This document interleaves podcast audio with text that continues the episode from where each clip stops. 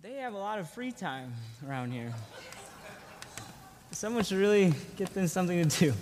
Um, but if you've been with us um, this week at all, you know that We've had our VBS this week, and uh, we don't do this just because we're bored or because our pastors have a lot of free time. It's because we believe in sharing the joy of knowing Jesus with children. Amen. We believe in children uh, hearing the message, the life changing message of Jesus Christ.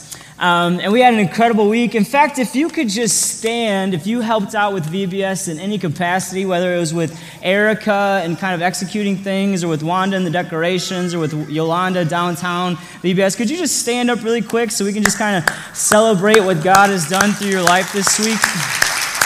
And how God has ministered through you. Thank you guys so much.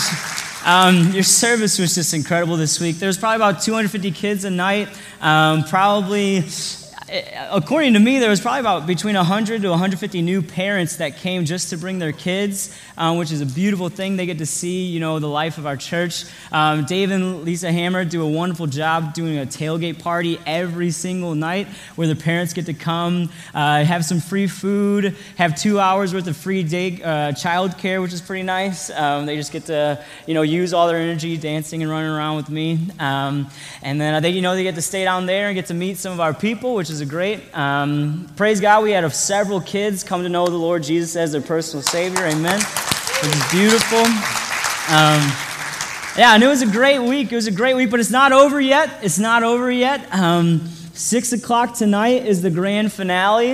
Um, it's our carnival and our party. Um, it's still going to go on, even if there's um, 80% chance of thunderstorms or rain tonight or whatever it is. So um, please come. Uh, if you're new to Kirby Church, this is a great place for you to get to meet other people. Um, we have to tear all of this down, unfortunately. We can't keep palm trees up. Uh, Christmas is coming, so we're going to tear them down. Um, so it's a great opportunity to serve with some of the people that have been here for a long time. If you've been at Kirby for a long time, this is a great opportunity for you get to um, meet a lot of the new families. There's going to be so many new parents and families here tonight that are coming just because their kid wants them to come so they can get free tickets to go to, to play games so they can win a free goldfish, okay? That's happening tonight. And if you want to come and meet new parents and new families and get to share with them about your small group or about the canoe trip or different things going on, this is a great opportunity for you. So I hope um, all of you guys will be able to come here tonight at 6 o'clock. What happened down there? That's crazy. 6 o'clock tonight. Um, to kind of begin the message this morning, um, I want to kind of share with you about why I love VBS, okay? Um, you, a lot of you guys, if you're around, you get to see me kind of sweat my tail off and lose about five pounds. I was actually nervous coming into VBS this year because I was a little out of shape. Um, luckily, Erica and Wanda caught me early and put me on a weight training program so I could be um, to my fittest potential. And so I was able to kind of um, endure through this week. Oh, it was, it was a great week, but I wanted to share a little bit about why I love VBS. Um, maybe not specifically VBS, maybe more so why I love working with kids. Why I love being around children, and why I love being around Kirby because Kirby believes so much in children's ministry. Um, we, we read in the Bible about the life of Jesus Christ. And a lot of times, I think when we read the Gospels, we come away from reading the Gospels with kind of this weird, kind of uh, spacey, sentimental feeling of like, man, Jesus is so nice. Jesus is such a nice guy. He, he had the power to heal that man, and he could have walked away, but he ended up healing him anyway. He's such a nice guy right? I mean, do you ever like walk up and just, man, Jesus is so nice. I want to be like Jesus. I want to be a nice guy. Or uh, we read the story about Jesus welcoming the children and not sending them away, and we're like, oh, that's so nice. Jesus is so good with kids. Jesus is so nice. I want us to kind of uh, try to avoid that type of thinking because for the, for the first people that met Jesus, the first believers, they weren't very concerned with how nice Jesus was. Um, the prophets had foretold about the coming of a Savior 400 years before Jesus' birth. And that Savior would have a reign over the world that would never end. And that Savior, his, the center of his new kingdom, would be in Jerusalem. And so, for the people that met Jesus whenever he was alive, their main concern wouldn't have been, Jesus, you're so nice. Their main concern would have been, Jesus, what's this new kingdom like? Jesus, what's your new kingdom like? Jesus, I, am reading all these prophets and, and you seem to be matching up. I, I believe you're the Messiah. What's the new kingdom like? And when we read the gospel, we get a sense that Jesus is answering their question. But the disciples and the hearers of Jesus for the first time, they don't really get it. And so you can imagine them kind of comparing notes like, all right, virgin birth, check. Yeah, you got that. Yeah, okay. Um, town of City of David, you, yep, yep, check, check. Um, uh, from the line of David, yep, okay, check. All right, this is good, this is Messiah. Jesus, what's the kingdom like? And Jesus is like, um, all right, guys, the kingdom is like a poor woman who had 10 coins, lost one of them, rips her house apart to find that one coin. That's what the kingdom's like. And you can kind of imagine blank expressions over their face like, what? What? What? That's what the kingdom's like? Did you get that? Uh, ask him again. Ask him again. Jesus, what's the kingdom like? Jesus is like, the kingdom's like a gardener who throws out a bunch of seed on different types of terrain, and only the seed that falls on good soil sprouts up and makes good fruit. That's what the kingdom's like. And you can imagine just like the frustration. They're like, Jesus, Jesus, I believe in you, but what's the kingdom like? That you're not making very much sense. And it's like, okay, Jesus, Jesus says, all right, the kingdom is like, the kingdom's like, the kingdom's like a, a shepherd who has a hundred sheep, leaves the 99 to go find the one. That's what the kingdom's like. And they're, like, all right, Jesus, I don't understand. There's Rome, there's the emperor. Do, do we need to like start a campaign? What's your political platform? You know, Jesus, what's the kingdom like? And there was one time, one of my favorite passages in scripture there's one time where they're you know they're itching to find out what the kingdom's like. Jesus what's the kingdom like? And while they're listening to him there's children just running around everywhere. And you can kind of imagine you know the disciples kind of dragging some by their legs and some of the kids are like hanging on their back and they're like jesus what's the kingdom like? And, and get all these kids out of here. Why are all these kids out of here? Get off me kid. And jesus is like wait wait wait wait. This is what the kingdom's like the, kingdom, the kingdom's like a bunch of kids. Don't, don't send them away. Let them come to me. This is what the kingdom's like. Reason I love VBS is because I get to jump around and dance and sweat my tail off. But every night I get to look into 250 pairs of eyes. And every night I get to look out and see a glimpse of the kingdom. And it's beautiful. Now, I'm not a very sentimental spacey, you know, flighty person. Um, in, a, in, a, few years, I'll finish my doctorate in philosophy. Um, I, am well read in other religions and um, in atheist literature. I'm not a very spacey, flighty person, but when I look out and I see the joy and the celebration in the eyes of 250 kids, I believe. I believe in the kingdom. And you're looking at a person with a lot of doubts. I, I have a lot of doubts. I do. Maybe you're like that too. I have doubts about God. I have doubts about the way church is done, especially in America. I have doubts about life. The reason I love VBS is I get to come here and hang out with a bunch of kids, and all I know is that they help me believe. If you get to hang out with kids, if you get to work with kids, if you get to come to VBS and jump around and dance, maybe you know what I'm talking about. Okay? That's why I love VBS. That's not the message, that's just a little five minute introduction. We're going to get into it in just a second. Could you go ahead and pray with me? Lord God, I thank you so much for the joy of your kingdom. God, I thank you so much that the Christian life isn't dead and stale and boring, but it's full of life and vitality and joy and celebration. I thank you so much for this week and everybody who came to serve. I thank you for the people being able to come tonight. Um, pray that they'll just hear your truth. But now I pray that we'll be able to focus in and hear um, your word as we kind of retell a little bit um, of our, what our kids learned this week, may we continue to learn about how you are Lord of Lords, how you are greater than all, how you are greater than all the powers and authority of this world, that you laid dead and powerless by your work on the cross. In Jesus' name, amen. Amen. So, if you want to follow along, I'm in Exodus chapter 7. I'm in Exodus chapter 7. I want to focus on the story and the lesson that our kids heard this week. Um, it was Thursday night. Thursday night, our kids got to learn about the Passover. Okay, if you go outside, there's a few decorations where the theme's the Passover. The Passover, you know, really happened at the end of 10 plagues, all right? Most of you guys have heard the story of the 10 plagues of Egypt. But if you haven't heard the story, let me just give you a brief um, run through.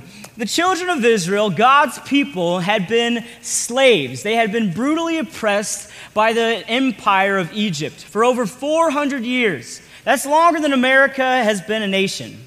Okay? So imagine a group of people who, for 400 years, all that they had known about themselves is that they were slaves to the powers and the authorities and gods of Egypt. That's all that they had known about themselves for 400 years. And so God calls out from this oppression a leader named Moses. And he calls out Moses to lead his people out of slavery and bondage. And so Moses slash Charlton Heston goes up to Pharaoh and says, Hey, let my people go. Let my people go. And Pharaoh obviously says no.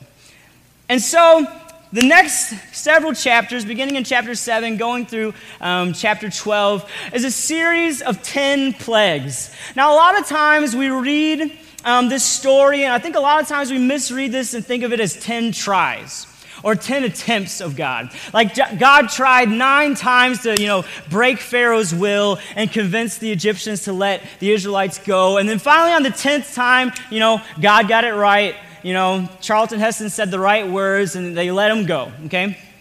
All right, we need to kind of not we need to kind of unlearn that, not think of that uh, as what's going on here. We need to think of these not as 10 tries, but as 10 deliberate acts of God. 10 deliberate acts of God to be able to show to his people that he is more powerful than the gods of Egypt. All right? I don't know if you've ever seen this before. Um, but I want to kind of walk through each plague, each of the 10 plagues, and show you how it correlates with specific gods of Egyptian, you know, mythology and religion, all right? Some of you guys may have seen this before, but I want to walk through it really quick because I think it's very important. Because what I think God is doing is not just 10 tries. I think that God is calling out for himself his own people. And in order for God to call out for himself his own people, he needed to show his people that the powers and the authorities and gods of Egypt that had held his people captive for over 400 years were now dead dead and powerless and had no more authority over his people anymore. Okay? All right, and so, um, so there's 10 plagues, and I'll just name them off really quick. The Nile turned into blood. The Nile turned into blood. The next plague was there was a swarm of frogs. The next plague, the, the, the dust of the earth turned into gnats. The next plague, there was a swarm of flies. Second, the fifth plague, all the livestock died. The next plague, um, where am I at? Um, there was an epidemic of, of boils and sores. Um, then hail and fire rained down from heaven. There was a swarm of locusts. The ninth plague, these guys are looking at each other. There was darkness for three days straight. Literally, no one in the kingdom of Egypt could see. The Israelites could. None of the people in Egypt could. Um, and then the tenth plague that's not listed there is the Passover. Now, what I want us to go through is how we can go through each of these plagues and see what deities and powers and authorities in the kingdom of Egypt God is saying, Look, look, my people, I'm stronger than them, I'm greater than them. I have power, they do not. I am more powerful than the gods that are holding you captive. And so we're going to walk through these, okay? Shouldn't take too long. All right, I got a nice little chart. Took me forever. Here we go. Nile turns into blood, all right? This is found in Exodus chapter 7. The middle column shows all the different uh, locations and chapters. If you want to look this up later, I can send you this link. Um, the Nile was the life source of the kingdom of, of Egypt. The whole empire existed because of the Nile. I don't know if you've ever seen any pictures of Egypt, but the, the pyramids aren't exactly, you know, landing on grassy meadows, okay? It, Egypt is a desert. It's a wasteland. There, there's nothing there except that there's a Nile River, one of the largest rivers in the world, runs through the eastern side of Egypt. And this, this river was worshipped by the Egyptians. It was worshiped, it was a deity. But not only was the Nile River worshiped, there was deities associated with the Nile River. And uh, you may have palm trees and banners in the way, but I'll, I'll say these out. Um, Khnum was the guardian of the river's source. Hapi was the spirit of the Nile. Osiris was one of the top three deities in the Egyptian religion. Um, he was the god of the underworld, and it was said that the river Nile was his bloodstream. See how in this one plague, three of Egypt's main deities, three of Egypt's main sources for their frame of mind and their worldview were defeated. God says, Look, my people, I'm calling you out for myself. These guys, they don't have any power over you. I'm going to show you this. I'm going to turn the Nile into blood. All right? The next plague, there's a swarm of frogs that come. Hapi is the spirit of the Nile. She's also one of the two goddesses that has uh, a frog as her head. Okay? The, you know, if you see pictures, you can Google pictures right now. She has a frog as her head, all right? Hapi and Heqet are goddesses of fertility, all right? There's actually a lot of incredible writing and literature and irony going on when you read the story of the plagues because Egypt, uh, Exodus 8, 1 through 15 describes the, um, the frogs coming out of the riverbed, jumping up into the houses, into the bedroom, and jumping on the beds. It describes that. Now, does that sound funny or ironic whenever you understand that Hapi and Heqet are goddesses of fertility? You see that? All right, this isn't a coincidence. This isn't a coincidence at all. These are deliberate acts of God for God to show his people that he is stronger and has more authority and more power than the gods of Egypt. All right, the third plague uh, depending on your translation or which historian you read, it says that the, literally the dust of the ground turns into either lice or gnats or mosquitoes, okay? And for the dust of the ground to turn into insects that get on people's nerves and make people unclean, uh, the Bible describes them as getting in people's eyes and lungs and mouth. Um, this would have been a great um, indictment and defeat to Geb, who was the god of the earth and the soil. It would also have been a great defeat and detriment to the Who were the pure ones. They were the high priests. They were the ones that were at the time trying to recreate the two previous miracles, and they were successful. But by the third plague, they weren't able to recreate any of the other miracles. If you've seen The Prince of Egypt, it kind of lays this out a little bit.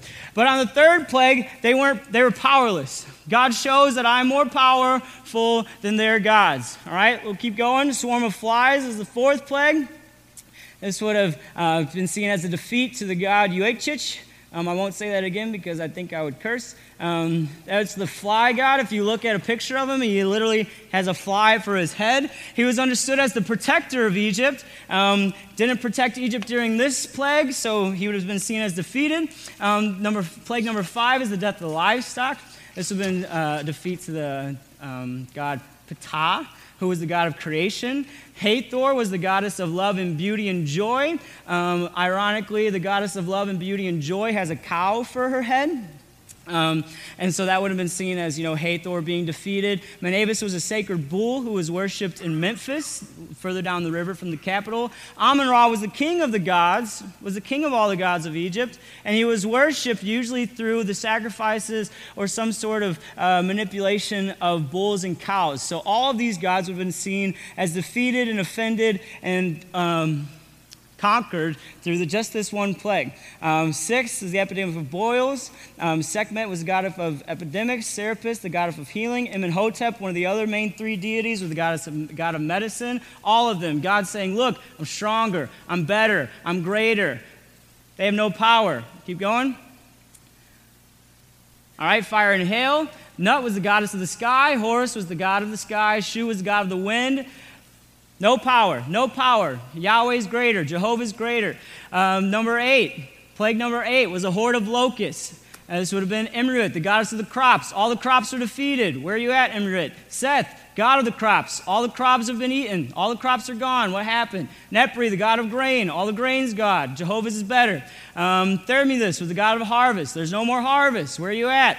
Um, Serapi was the protector from locusts. His one job was to protect Egypt from locusts. Not doing his job. Yahweh's showing that he's better. The last two plagues, the last two plagues would have been the greatest blow to the Egyptian worldview. Um, up until this point, they were mostly in and out of kind of, you know, lesser deities. But Amun Ra was the chief god of Egypt. He was a sun god. And so, for the sun god to be powerless against the ninth plague, when God literally takes away all light for three days straight, would have proven to the Egyptians and to the Israelites that their chief deity was powerless against Yahweh.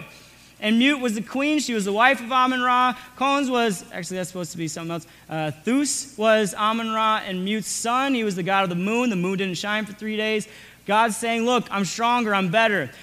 Pharaoh and Amun Ra were the chief powers. They were the chief religious and political authorities of, of the Egyptian empire. The Passover, the death of Pharaoh's firstborn. He's saying, I'm stronger. God's saying, I'm stronger.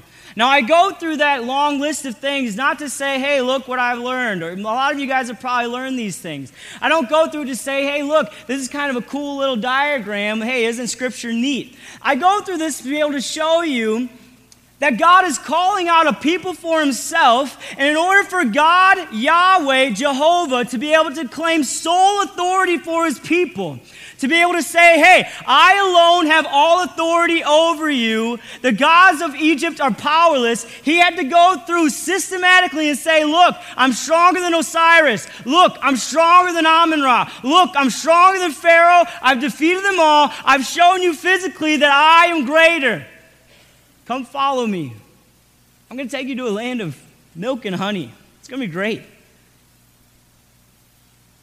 But at the end of each plague, at the end of each day, there was a choice that Israel had to make. And to us, it seems pretty simple. But we haven't lived over 400 years under the authority and power and gods of Egypt that's enslaving us. At least, at least not like they have. They had a choice to make. They had to say, listen, we can either follow after and accept what the gods of Egypt say about us, even though these gods of Egypt are seeming to be proved powerless by our God, or we can follow into freedom and life after the all powerful God Yahweh, who is one by one saying, Look, these gods are dead. These gods are powerless. They've been ruling over you for so long, but I'm showing you right now that you, my people, are not under them anymore. And in a similar way, and in a similar way, the early church Christians, the first believers who would have first heard Jesus' message, had a similar, pretty simple choice. Just like the Israelites had to either choose the God Yahweh that was calling them or the powers and authorities of the gods of rulers of that day. So the early church Christians either had to say, hey, I'm either following after Lord Jesus I'm following after Lord Caesar.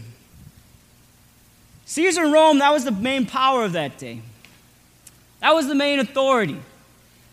See, all throughout the Roman Empire, there was statues, there was monuments, You've heard the phrase in history, all roads lead to Rome. All along those roads were mile markers. And those mile markers would have slogans and phrases and giant statues that would read, Caesar is Lord. Caesar is the Son of God. They would say, There is no other name under heaven and earth, wherefore by which you may be saved, except Caesar. Sound familiar? It should. If you read the gospel, that should sound familiar because the early church Christians were taking a very deliberate stand against the powers and authorities and gods of that day. They were saying, wait a second, we're not disciples of Lord Caesar, we're disciples of Lord Jesus. We don't accept the authority and positions and power that Caesar is putting over us. No, we're saying we're disciples of Lord Jesus. We're saying Caesar's not Lord. Caesar's not the Son of God. There's no other name by which you can be saved. Not Caesar, it's Jesus. Jesus Christ is the only name that saves. Saying we're not accepting the authority and power and position of Lord Caesar, we're accepting it of Lord Jesus. That's what it means to be a disciple. We talked about this a little bit last time whenever I was here. Uh, being a disciple doesn't mean um, just accepting certain beliefs. It doesn't mean just, you know, coming to certain conclusions about God in your head. Being a disciple doesn't mean just uh, saying a few prayers and singing a few songs. Uh, being a disciple has everything to do with who has authority in your life. Being a disciple of Jesus is accepting that Jesus alone has all authority in heaven and earth. It's accepting that Jesus Christ alone has full authority over your life. It's saying that I'm going to deny all other authorities' ultimate position in my life, and that I'm going to open myself up to Jesus' shaping of who I am, what I value, what I want out of life. That's what it means to be a disciple.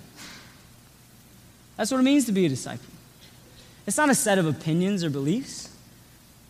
It's saying who has authority in your life? Who has authority in your life? Recognizing that, I'll say this again, recognizing that He alone has all authority in heaven and earth. It means denying all other authorities' ultimate position in your life. And it means opening yourself up to Jesus' shaping of who you are, what you value, what you want out of life. That's what being a disciple is. And that's what the, that's what the early church Christians were saying. They're saying, I don't accept the authority of Caesar on my life. I accept the position and authority and what Jesus says about me because I'm his disciple, because Caesar isn't Lord. Amen? The good news of the gospel is that Caesar is not Lord, that Jesus is Lord. Because if Jesus is not Lord, then for them, Caesar was Lord. It was as simple as that. For the early church Christians, if Jesus is not Lord, then Caesar is Lord. If Jesus is not Lord, then the signs that, you know, are all throughout the empire, then those are right. We just accept it. If Jesus is not Lord, then Caesar is Lord. But Caesar is a Lord that brings peace, but he does it through violence. He, like Egypt, he enslaves the majority of the population. Caesar's the Lord that uses his power to pile up bodies, to destroy all other nations. Caesar's the Lord who persecutes the church who executes the martyrs. That's what Caesar is if he's Lord. But if Jesus is Lord, then Caesar is not. It was as simple as that. The good news of the gospel is that Jesus is in fact Lord and Caesar is not. This is the Lord Jesus who wept at the tomb of a friend, who spent time with the poor, who spent time with children these weren't things that were done in the ancient world. It just didn't make sense to the way that they saw things. But if Jesus is Lord, then all this makes sense. Jesus spent times with children. He heals the sick. He freed his friends from demonic oppression. He ate with sinners and criminals. And we learn in Colossians that this Lord Jesus, it was through him that all the beauty of the earth were created. It was his imagination that conceived the deep seas, the mountains, the stars, the galaxies, birds and fish, and all animals, human beings. It was his imagination, Lord Jesus. It was his imagination and creation that brought all this into being. This Lord this Lord loves us enough He died for us. That He died for us. Why? Why? Because just like God Jehovah, as he wanted to call out his people from slavery and bondage by showing them plague by plague that all the authorities and powers and gods of this world that had held them captive were defeated, powerless, and dead. So, Lord Jesus, through his work on the cross, is showing you, his people, that all the powers and authorities and gods of this world that have held us captive for so long are dead. They have no power and authority over us anymore. If that's what Jesus is to us, if that's who Jesus is as Lord, then their power and authority is dead. Look at Colossians 2, verse 15. That God has stripped the spiritual rulers and powers of their authority. With the cross, he won the victory and showed the world that they were what? Powerless. That they were powerless. Because if Jesus is really living, He's Lord. He's Lord. That's it. He's Lord of everything. He's shown us his people, just like God, Yahweh, was calling for himself his people, and at the same time showing the powers that have oppressed them were dead. Jesus says, I'm calling you to myself, and at the same time, through my work on the cross, I'm showing you that the powers and gods and authorities of this world that have held you back are dead. They're powerless. Because if Jesus is really living, then he's Lord. If Jesus is Lord, then Caesar's not. And if Jesus is Lord, then death is not Lord. And if Jesus is Lord, then hell is not Lord. And if Jesus is Lord, then death, sin, suffering, oppression, bondage, hell, evil, hate, violence, greed, abandonment, fear, doubt, you name it, those aren't Lord. They have no more power over us anymore by the work of Jesus' cross and his resurrection. They have no more power anymore. Amen. Amen. They have no more power over us anymore because of the work of the cross. He says they're defeated, they're gone. I'm Lord. Jesus says, It's me. It's not Caesar. It's not Egypt. It's not omnipotent. It's not Amun Ra. It's not Pharaoh. It's me. I'm Lord. Come follow me. Come follow me in the newness of life. I want to take you to a place where you feel fulfilled. I want to take you to a place where you feel free. Come follow me. I've defeated all these other gods. I've shown you that they're powerless, that they're defeated, that they're dead. Come follow me. Some of you may look at me and say, Blake, I, I don't know if I believe that.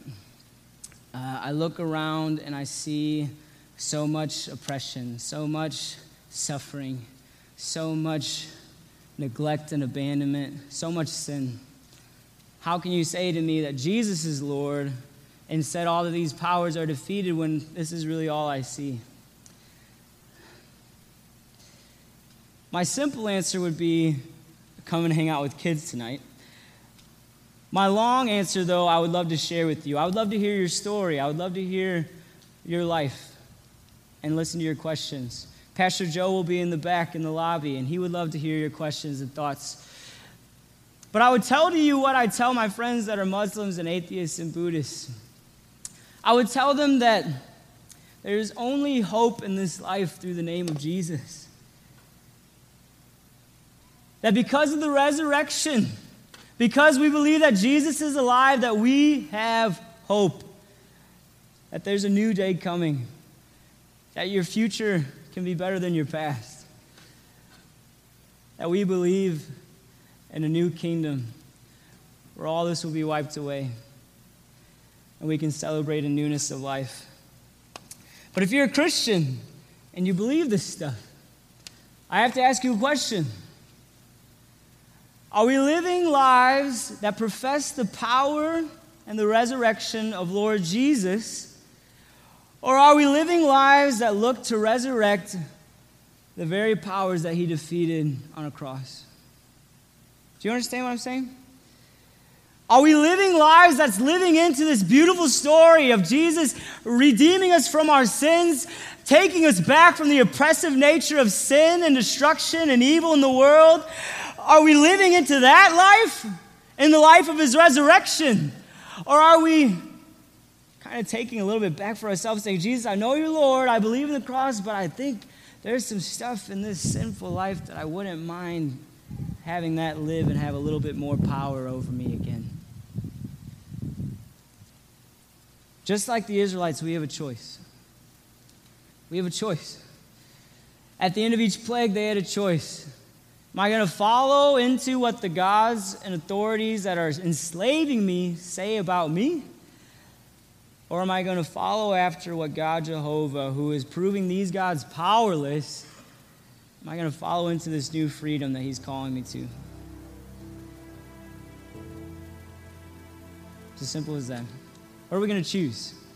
Are we going to choose to live lives that bear witness to the resurrection of Jesus Christ, or are we going to choose to live lives that are trying to resurrect the powers that He defeated and said, Look, they're dead. They don't have power over you anymore? Let's pray. Let's pray.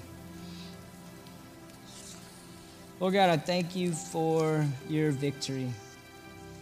I thank you that you have conquered sin, death, hell, and the grave.